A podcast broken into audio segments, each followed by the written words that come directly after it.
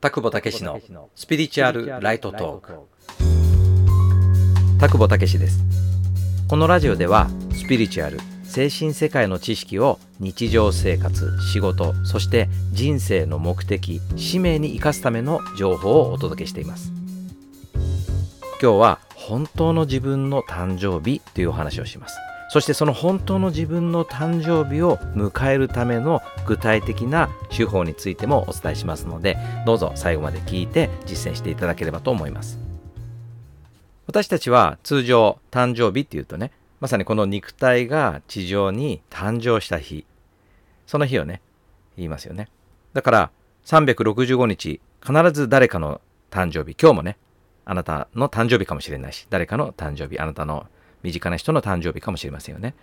だけど今日のテーマ本当の自分の誕生日っていうのはいつなのかっていうね本当の自分自分自身の真の存在実在そういったものを知る一つのヒントとしてねお話したいと思います。黎明の中に非常に私が感銘を受けた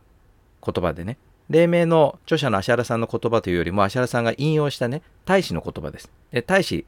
つまり本当の私たちの実在ですね。普遍意識。普遍意識っていうのはね、まあ、その言葉、普遍的という意味ね。どこにでもある。偏在してる。こことかあそことかね。そういう分断がない。もう全部がそこ。永遠、普遍、全体。いろんな表現ができるけれども、その普遍意識の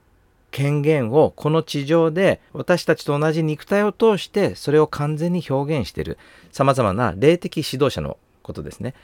これは有名なところではね、イエスであるとか、もしくはブッダであるとかね、そういった方々もね、大使ですけども、今でもね、実際に会うことができるね、大使っていう方もいて、今現在は肉体を離れていらっしゃるけど、有名なね、ところではサイババさんって方がね、いらっしゃいますね。このサイババさんの言葉を引用している一節があって、これ私ね、非常にその感銘を受けている言葉なんですね。で、これはね、背景を話すと、サイババさんの誕生日を、皆さんね、この信者の方々が祝っていたね、その時のサイババさんのメッセージがあるんですね。で、それを引用します。黎明下巻285ページに引用されているフレーズです。皆さんは今日私の誕生日を祝ってくれていますが、それがただのお祭りであるならば、一年中のいつであっても同じことです。けれども、あなたたちが自分自身の内側に私を見ることができたなら、それが本当の私の誕生日です。このようなメッセージを放っていらっしゃるんですね。で、これはね、どういう意味かというと、通常、その信者さんもはじめですね、その誕生日を祝っている方々の意識の焦点は、サイババさんのそのパーソナリティ、肉体の部分ですね、そこに焦点が合ってるわけですね。まあ、これはまあ普通のことではあるんですけれども、ここでサイババさんは一体何を言ってるかというと、あなたたちが自分自身の内側に私を見ることができたら、この場合の私っていうのはサイババさんっていうね、まあ、我々がそういうふうに認識するパーソナリティではなくて、そのパーソナリティを通して表現されている全体意識、普遍意識、宇宙意識、本当の自分、私たちの実在、それを指して私っていうふうに言ってるわけなんですね。だから、本当の自分というのは普遍意識、全体意識であり、つまりあなたも私もありとあらゆる生命の源はただ一つであり、全体であり、普遍であり、それこそが真実の我、本当の自分。その本当の自分を自分の内側に見出すことができたら、自分が本当は全てなんだと、全部が私なんだということに目覚めることができたら、それが本当の私の誕生日、本当の自分の誕生日、普遍式の自覚ということを言ってるわけですね。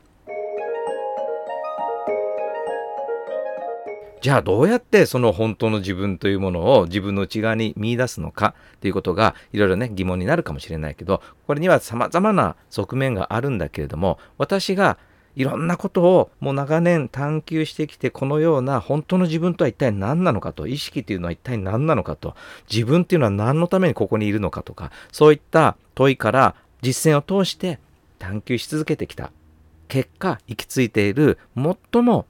有効な方法がカルマヨガという方法でね。カルマヨガというのはね、このラジオでも要所要所触れてたり、これからもね、いろんな角度でお伝えしていきたいなとは思ってるんだけども、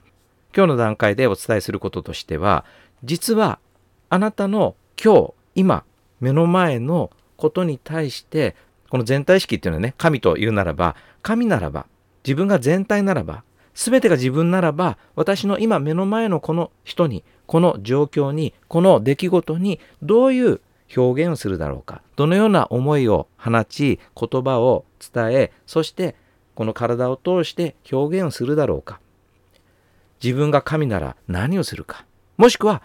対象が神ならつまり全部がね普遍意識なので本当の自分は全部なので対象も神であり普遍意識なんだけどもねあえて私たちはそこに焦点を合わせるためにそういう意識を持つもし目の前の人がこの出来事が神ならば私はどういう思い言葉行動を表現するだろうかということを意識してそして向き合っていく。まあ、そうやって向き合った瞬間に自分の内側に自分の本当の実在自分が普遍意識であるという自覚に至るというねそういう私たちのこの結果をね期待するようなことは一旦脇に置いといてもらいたいんだけどそういう気持ちで一つ一つ丁寧に向き合っていくことによって結果としてあなたの中に神様と同じ視点を見出すことができる。普遍意識全体意識にあるエネルギーと共鳴していくというそういった手法があって。これはねいろんなこの難しい手法であるとかそれこそ瞑想して悟るとかね何か特殊な手法を努力して身につけようとかねそういったことじゃなくてね普通のあなたの日常生活そして仕事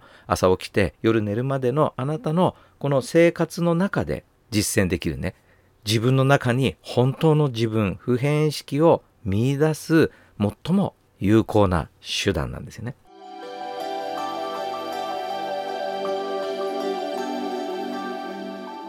確かにね私たちには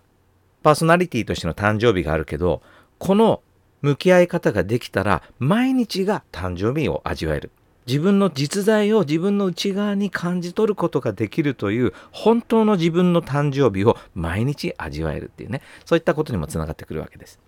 今日の話を聞いてるだけでもあなたの中の実在本当の自分本当は全部が自分なんだ。っていう。目の前に見てることも本当は自分なんだと。本当の自分のあらゆる表現がこの世界にこの現象世界に現れているんだっていうね。そういった真理を深いところで感じる方もいらっしゃるかもしれません。もちろん何かすごく抽象的でつかみどころがない何の話を言ってんだかわからないというような捉え方をされる方もいらっしゃるかもしれませんがそれはどのような受け止め方や感じ方をしてもね全部正解なんだよね。こうやって捉えなきゃいけないとかこのように受け止めなきゃいけないということは全部なくて。でも一つ言えることは今あなたがこれを聞いてるということはこの情報に何らかの形で縁があって導かれてるっていうねそういった側面もあるんだよね。なのでもし何かこの話から感じ取ることがあったり深いところで共鳴するようなことがあったら今日から今から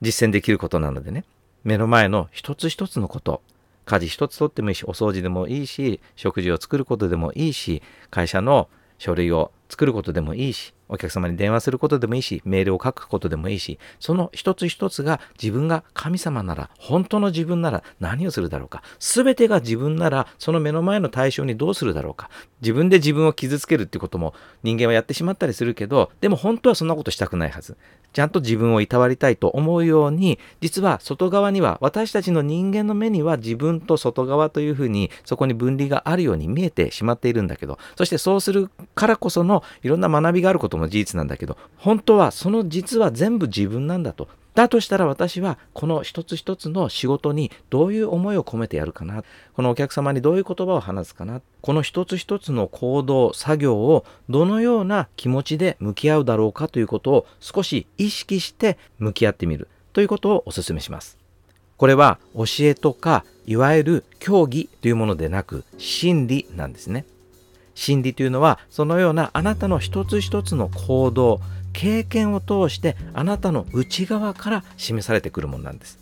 ああこういうことなんだなっていうことをあなたの内側から感じてそして結果その理解が深まってくるということですから是非参考にして実践していただければと思います。今日のお話は以上です。本当の自分の誕生日は私たちの本来の意識状態。普遍意識があなたを通して自覚に至るその時です。このラジオではあなたが本当の自分の誕生日を迎えるために少しでも役立ちたいという思いでこれからも情報をお届けしていきます。今日の情報が参考になりましたらいいねやコメントでお伝えください。またチャンネルのフォローもお願いします。私が霊的真理の理解を深めた自分探しの旅はブログの記事にまとめてあります。またそこから見いだした普遍意識を悟るための知恵を31日間のステップでお伝えする大好評の無料メールセミナーがありますのでご興味がありましたら概要欄からチェックしてご登録ください。それでは次回の放送をお楽しみに。ありがとうございました。